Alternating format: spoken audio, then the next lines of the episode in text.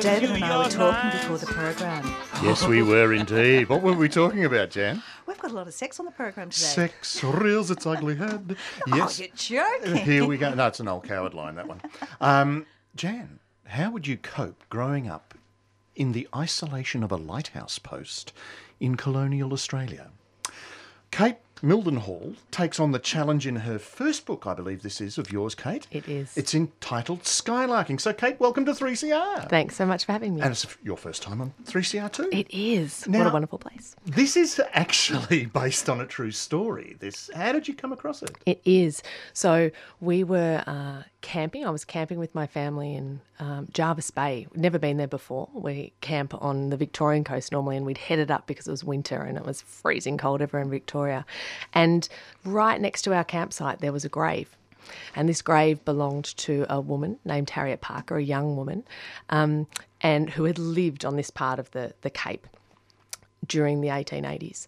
And I became really interested in her story, even more so when we went, went up to the ruins of the Cape St George Lighthouse, which are ruined because it's actually in the wrong spot. This, this lighthouse was built in the wrong spot, and so they ended up using it as target practice and, and kind of blowing it up. Um, because it was uh, throwing out ships as they moved up and down the coast, still being able to see it there. So the, the ruins of the lighthouse are there, and and there was some information boards, which being a history junkie, I kind of always read, and there was information about this this young woman Harriet and her best friend Kate, who was the daughter of the lighthouse keeper, and the terrible uh, incident that occurred. And occurred. the terrible incident that Yes. occurred, which you go into in your story. I do. Now, you, I mean, lighthouses were so essential back in 1880. I'm more familiar with the Cape Otway one, but what was fascinating about lighthouse life? Well, I think that idea of the the isolation of the coast, extraordinary things happened at this Cape St George Lighthouse. Um, so many things that I knew when I, I decided I wanted to tell this story and explore the friendship of, of Kate and Harriet that I I didn't. Um, I, I couldn't include everything that happened at Cape St George. There were children who, who fell off the, the cliffs and were eaten by sharks. There were people who died after being hit in the head by horses. Um, so I knew I couldn't include it all. But I have spent a lot of time at, at lighthouses. Um, where we camp, there's a there's a beautiful lighthouse at Point Hicks. I've been to the the Cape Otway Lighthouse, Cape Schanck, and there's something very romantic about lighthouses Romantic, and life around them, but dangerous. Also, and dangerous, absolutely. essential because uh, with shipping coming through and by sail, um, they had to be guided in. But it's not so much, this story is not so much about the accident. The accident that uh, happens, which the reader can find out about, is uh, in the background because it's more about then the relationship between these two girls, Kate and Harriet. And Kate's the narrator of the story, and early on, I don't remember life before Harriet. History will tell you that there was a point in time when I was just Kate and Harriet just Harriet. But everyone on the Cape understands that from the day she arrived, we became Kate and Harriet, Harriet and Kate.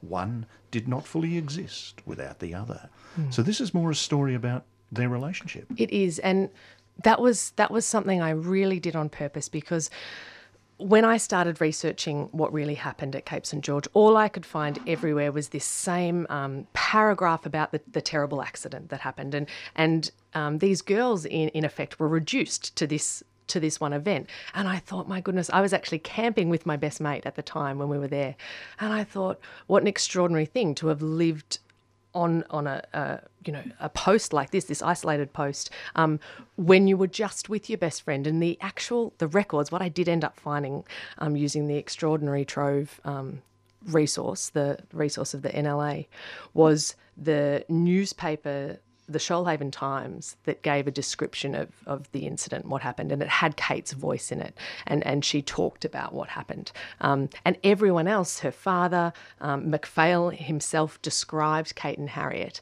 as uh, as best friends, like sisters almost. Well, you've mentioned the name MacPhail now because we have two girls, uh, prepubescent going into puberty, uh, besties, Yep. as one might say today. Uh, and it's their sexual awakening over this time. They're in isolation. One of the concerns their mothers have is finding a prospective partner. Absolutely, So Harriet at one stage is sent off to Melbourne. she is. But MacPhail arrives. MacPhail loosened his stance and nodded, a glint in his eye. I was taken aback by the fact that this man did not seem to place any particular regard on my father's position as head keeper.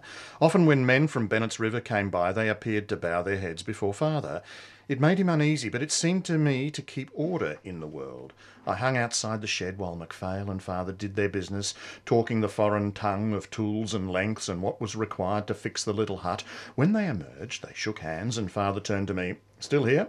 Are you waiting to show our visitor out? He chuckled, and I blushed. Of course not. I knew the red in my cheeks grew ever brighter. MacPhail glanced at me. No need. I'll be off. He began to walk away. My thanks again.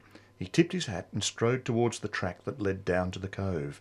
He had not even asked my name.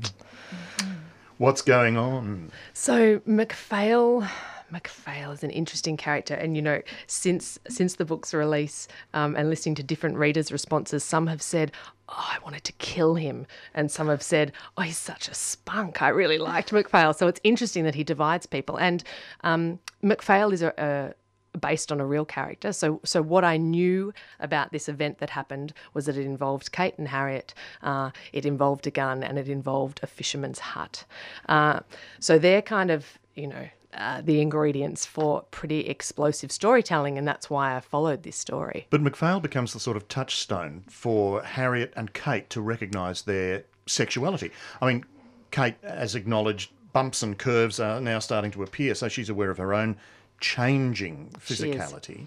But she's also aware then of Harriet. Yeah, and Harriet's impact on others. And I think that that's a really interesting dynamic that I wanted to explore that idea that Kate and Harriet are, you know, see themselves as two halves of a whole. They are in, in essence the one person. They make up kind of one being. Yet kate knows that harriet is older harriet is the beautiful one uh, and she really recognizes that harriet has this extraordinary um, impact on on others particularly macphail. So that that yes you've said sexual awakening and yes absolutely that. And as part of that the power that the girls have in that and how, how they explore how to use that power. Exploring how to use that power, that um, and Kate sort of wanting to know how it is that she hasn't got the same power that Harriet has. Mm, absolutely. So there's that awareness of how uh, they are growing, how they communicate through that physicality.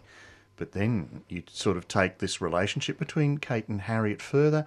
Harriet has actually been sent to Melbourne because there is a need to find a suitable beau. A suitable man. Uh, at, because, you know, who who is on at the lighthouse? Uh, thin pickings, so to speak. Harriet returns. Uh, and she took my face in both her hands and leaned right into me, and her face was so close I could see the high pink of her cheeks and the fine white hairs on her upper lip. Then she kissed me. Her lips were dry, and a puff of her breath, a little sour but warm, went straight into my mouth, and I closed my eyes and inhaled and opened them again. She was still there, and as her lips moved ever so gently across mine, I was pierced by a feeling so acute I gasped and felt her tongue for a moment, just a moment, flicker against the inside of my lower lip, and then she pulled away. That is what it is like, she said, smiling at me, as though it were the most natural thing in the world. That is what it is like to be kissed. What's going on? So I think it's so interesting having things read back to you. Uh, delightful too. Um, I think what was really important for me to um, to consider in this relationship too is that in that coming of age, in that understanding of power and desire and um, attraction to others, that really real um, moment I think when when young women are exploring who they are and that uh, edge that sometimes tips in friendship, which is, you know, I love you, I adore you, and to know where desire begins and ends. And I think it's really a period of exploration as well. And I think what what struck me and what was one of the kind of touchstones for me as I was writing Skylarking was the idea that these women, despite the social context being so entirely different, um, were not unlike me and the women I grew up with and the girls I grew up with, and not unlike the girls who are growing up today, in the fact that all the same things happen to their bodies, the same kind of chemicals course through them. And so uh, there was a, an essence in what I wanted to do was to kind of reach back through time and say, this is kind of like this as well. Well, the other thing there, you talked about protocols, because one of the things you've got happening here is the last line in the book Harriet, my Harriet, my love. But if we go back into Victorian times, it was not unconventional for women to address each other this way. Absolutely. So we're touching on the potential for a lesbian relationship, but at the same time within the context of the times. Yes. That sort of intimacy, not the kissing necessarily, but the sharing of friendships, Yeah. were uh, very, um, well, recognised and acceptable. Yeah, and and I think also that you know even in this is in Kate's um you know in Kate's voice first person, and I think she she can't articulate what she's what she's feeling. There's no words to describe it. It's there's not a particular word that she would use to describe how she's feeling. And I think that that's also sometimes the the case now that that interior world um, of young women going, I don't know exactly what this means, how I feel about this person or this person. So, interestingly enough, you've shifted the focus away from the actual accident onto that notion of that development of girls growing up, going through those stages, so to speak, and becoming aware of their sexuality. You've got another thread going through here, and that's the Indigenous presence going on. Um, only very lightly and um, I won't give too much away, but there's a form of resolution being offered here. But I mean, you do make comment about how the Indigenous were treated. I, th- I think that's really important, and you know what I what I set out to do was to um, recognise and acknowledge. Uh, the fact that there were Aboriginal people on this part of the Cape, of course, and and the historical documents that I that I used, the documents of Cape St George, did not include any of that information. Um, yet I knew they were there, so it was really important for me to both understand that I'm writing from first person from a you know 15 year old girl white girl in 1880s so to recognize that she has a particular worldview that I need to express at the same time as um, putting forward um, you know a, an, an alternative my own views uh, and an alternative that that sits more more gently. Um, so I did I in moving away from Jervis Bay I looked at um, some research in terms of the Gunai Kurnai people in Far East Gippsland and the kind of timelines of, of how they would have been forcibly moved off their land at that point, often in missions. And, and so I made sure I kind of got that timeline right as well. But you've also made mention um, in uh, the thanks you've written at the end of the book um, the protocols for producing Indigenous Australian writing and writing about Indigenous Australia resource uh, from the Australia Council and the Australian Society of Authors. Yeah, really important. And, and what I would suggest now, I learnt an enormous amount um, in doing this this part of the work, and I think the key the key thing is consultation as well with um, Aboriginal people. If if you're going to kind of um, attempt this kind of thing in your work, which I think is really important, particularly in Australian historical work. Um, and I and I learnt a lot from from reading those. Um, Anita Heiss is part of writing those um, resources, and I and I encourage others who are, are thinking of uh, attempting the same kind of work to to look at those resources first and get an understanding of what it is they need to do when they're addressing that kind of um, work. We've got about time for one more quick question, and that is the opening of the book. Kate and Harriet standing on the precipice of the cliff, and you can actually feel the tension, but it's a metaphor, mm. really. It is. It is. And isn't that the moment that we all feel? You know, at, particularly at that at that period in our lives, that coming of age of standing on the edge of the cliff. I think that's what lighthouses are about, being on the edge of, you know, between two things, that kind of liminal space as well. So and and the precipice of their own sexuality. So, look, Kate, thank you very much for coming in today. The book is Skylarking, the author Kate Mildenhall, and the publisher Black Inc. Books. Thank you. thank you. Well, I've got a brother and sister leave their country home for the big smoke. One goes to university and the other grows up in the school of life. So you think you've heard the story before? but Jacinta Halloran has put twists and turns into this most readable and entertaining The Science of Appearances. Welcome back, Jacinta. Thanks, Jan. It's lovely to be here. Oh, thank you. Dominic and Mary, the brother and sister, but they're a bit more than that. Well, they're twins. I'm sorry to say. I mean, twins are a little bit of a cliche, but uh, I hope that I have tried to subvert that a little bit. Uh, in that they are non identical twins. So, in fact, really like brother and sister in terms of their genetic material. But, um, but the fact that they're born obviously at the same time and that they're close in age, well, very close in age, two minutes apart or something, uh, Are means they that close they. in, in, in temperament? Well, no, as as we say, in- as I say in the prologue, they're chalk and cheese or night and day. and day. Night and day they prefer because Mary doesn't like getting up in the morning, so she takes night, and Dominic takes day because he's very studious and conscientious. So, whereabouts are they getting up and when? Well, the novel's set post Second World War in country Victoria. It opens there, and uh, they so it opens at. It opens in 1947, I think it is. Now I can't even remember. Oh, it 46, is. 47, um, with the sudden death of their father. And the twins are, um, yes, on the cusp of puberty themselves. They're age 13. And Kyneton, what's Kyneton like? Is there a class divide in Kyneton? Well, Kyneton, I, I have spent time in Kyneton recently, and I um, it is a very charming place now with beautiful coffee and great food, and the all the old buildings in Piper Street have all been renovated and, and wonderful. But uh, the Kyneton of the 1950s that I write about, or post-war, Second World War, late 40s, early 50s, is a fairly um, depressed or repressed type of environment. And the class war is, yes, it's a little bit of class war, I suppose, between certainly born out in Mary and Dominic's uh, life between them um, with their father who's dead, and so they're fairly impoverished. And uh, and their friend Robbie, the doctor's son, who ends up playing a big role in both of their lives, actually.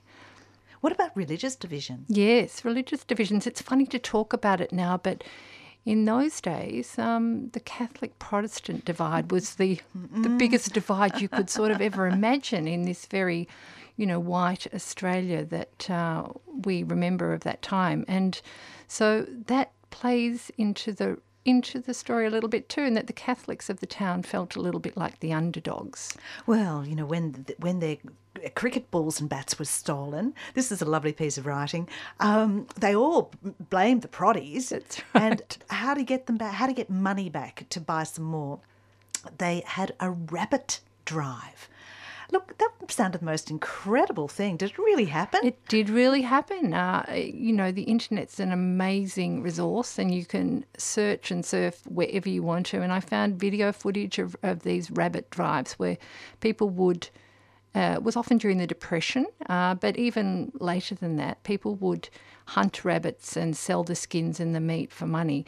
And so people would get in a huge crowd with anything that would make a noise, you know, a tin can or a stick and or something, and they'd, they'd just make this noise and drive these rabbits into a corner and uh, trap them, and then they'd basically bludgeon them to death. It was such a horrific image that I really wanted to write about it in the book.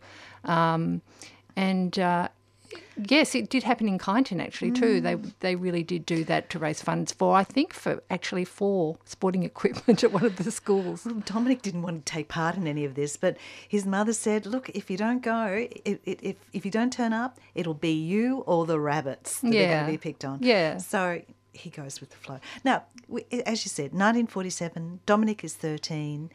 His father dies, and it's Dr. Cameron who has been at their birth of these twins and had to write the death certificate for their father. He made it the best deed he did for the day. Mm. Their father, tell us a bit about him. Well, the father is quite a, a shadowy figure, figure within the narrative. Uh, he's a school teacher, actually. So he's so he's actually um, someone who's been educated himself, and he believes in education for his children. But because of the situation in, in that when he dies, there's no there's no salary, there's no home because the the house that they lived in had actually been let to them by the school. Um, they are sort of forced into poverty, but But um, he remains throughout the narrative a fairly shadowy, mm, somewhat not stern perhaps, but removed from the children. Obviously, benignly interested in them, but really not spending a lot of time or energy with them. And I think that was probably pretty typical of fathers of the day, I would have to say. Uh, and also, we sense that there's a lot of tension between the mother and the father. Their relationship is is fairly strained and, and severe. And uh, you know, we subsequently learn the reasons for that. So there are family secrets that are discovered. Jacinta Halloran has given the father a beautiful little clip a newspaper and necktie father. And I think that sums it up beautifully. Well, that's Mary's view of him, yes. Um, and So, uh, yeah, as you said, out of because he died, the poverty. There's she leaves school. She's got to find some work. This is Mary, and uh, she finds a cleaning job at the Cameron's house. You know, the Camerons thinking that or Mrs. Cameron thinking she's doing the right thing, and of course, Mary spends more time looking at the artwork on the wall than doing any clearing cleaning at all. And um, Robert, what does what does not? Uh, uh, where's Robert this time? Where's their son? Yes, well, Robert is, well, Robbie Cameron's the doctor's son, obviously, and he's also, Mary's been, you know, infatuated with him for many years. He's away at boarding school at a very posh school in Melbourne. We don't actually ever name it. Uh, I'll leave that up to the reader's deductive skills to work out which school it is. It's on St Kilda Road. Um, and uh, so she she imagines while she's back in Kyneton cleaning at the Cameron's house, she's creeping into Robbie's bedroom and smelling, you know, his Yeah. pillow and rifling through his drawers and looking at his cricket jumper that she remembers he'd worn and and remembering how he rubbed the ball on his trousers and it left a red Mm, a streak. little bit of awakening. And she Yeah. too said to her best friend, uh, Joan Corrigan, "What about you? You know, we, we try kissing to practice." Joan was not impressed That's with right. that. yeah. So Mary's her- very sexually. Mm, Well, she's she's interested. She's motivated. Yes. now Dominic also has to leave school. What work does he find? Dominic, uh, well, work is few, you know, work jobs are few and far between in this fairly repressed sort of time period, and so he actually ends up getting a job as a post boy or a deliverer of letters for the post office, which is actually not the Kyneton post office. It's another post office in another town, Romsey, which is a fair distance away. Distance, yes. and you- so he you- rides his bike there, and uh, and and and through that time, he actually realizes how much he loves. Well, he doesn't really like the hills as he rides in the rain, but he loves sort of the physical landscape, and he thinks about perhaps having a farm his own, of his own and growing crops, and he's, he's always got a very sort of scientific interest in things, fairly analytical. So he starts to think about which crops he'd grow and how strong they'd be and how they'd be better than other people's. And this is all obviously a clue to him. Uh, or his sort of nascent interest in genetics, which he then later explores. at university now. Mm, crop genetics, I should say. Yeah. This is this because this is a brand new field. So he's off, uh, he's in Melbourne doing genetics, studying genetics. Um, and you know, one of the students says to the lecturer, "But aren't we playing God, messing about with nature?" And the Professor Kingsley, nature plays God with itself all the time. We call it natural selection. And here we have uh, Dominic, who's really taken up with all of this um, genetic study and the whole science of it. But it's just been luck and the kindness of strangers that's got him there. Absolutely, yes. He um, he he gets a um, Oh, don't tell. Oh, you don't want to tell? Don't tell oh, that. okay. Well, And we also know suffice that Mary, to say, people look after him. Yeah. Yes, and we also know that Mary has to leave Kyneton. She runs away. She leaves a mother and a brother with no word of where she's going or why she's left, or you know, she tries to hint at it, but. Uh, and finally, it's the sea that draws her. It's St Kilda, music, the art world, the freedom, and sex. But but not in the way a homeless girl in St Kilda bring to mind. You've given Mary quite a lot of sexual knowledge, more than just what she learnt from the, the pamphlet that she got from the Modess box. She, I love this. Tell us how she gets condoms. Oh, okay. Well, of course, uh, Mary often gets her own way, and so she does end up you know, um, having a relationship of sorts with Robbie Cameron. She bowls up to school and sort of waits at the gates till he, he comes down and finds her. And they do end up having a sexual relationship. Um, But because he's but son of the doctor, Yes, he, because he's the son of the doctor, he's actually, you know, Robbie has many faults, but one of his strengths is, is that he does actually look after, you know, the uh, the contraception side of things. So he has condoms, um, and uh, and then Mary. You know, Mary actually starts to explore explore her sexuality with other people, and she actually steals condoms from Robbie's box to cover herself, um, which is obviously a very healthy thing to do. So Mary gets involved in the arty world, and you have references here to Joy Hester, and she also makes friends with a very strong female sculptor, Joyce, and it's it's it's a very it's a very understanding thing. But even when she does become an artist model, she's there for the art. Yes, well, she, you know, Mary does has have the habit of, you know, taking the opportunities as they arise. She's a very spontaneous, sensual person, and uh, she ends up being an artist model, and that's her foot in the door to foot in the become an artist. But her relationship with Joyce is very important because Joyce is a female artist who is very, you know, very. Um, exacting and very focused on her career as an artist. And that's very important to Mary because otherwise she's surrounded by men who perhaps don't take her seriously. Well, um, Dom at Melbourne Uni is also mixing with a very different crowd, one of which is Hannah, daughter of, um, a, oh, she's Jewish. She's German Jewish. She's a refugee herself. She came out to Australia when she was very young. And she gets very cross when um, Dom comes to her and, and tells her about eu- eugenic, eugenetics, Yes, eugenics. yeah. selective breeding, mm. which, oh, you know, this brings out a whole other element in the book because Dom also comes across Robert Cameron and he hints that there's something in the twins' background, genetic background, that they have to know about. Mm. Oh, all of this. Look, all through the book is divided up in three parts and very clever scientific terms. We have punctuated equilibrium, that's when uh, the family is all broken up, and then drift and adaptation back at, in Melbourne where they're learning about themselves, and homeostasis.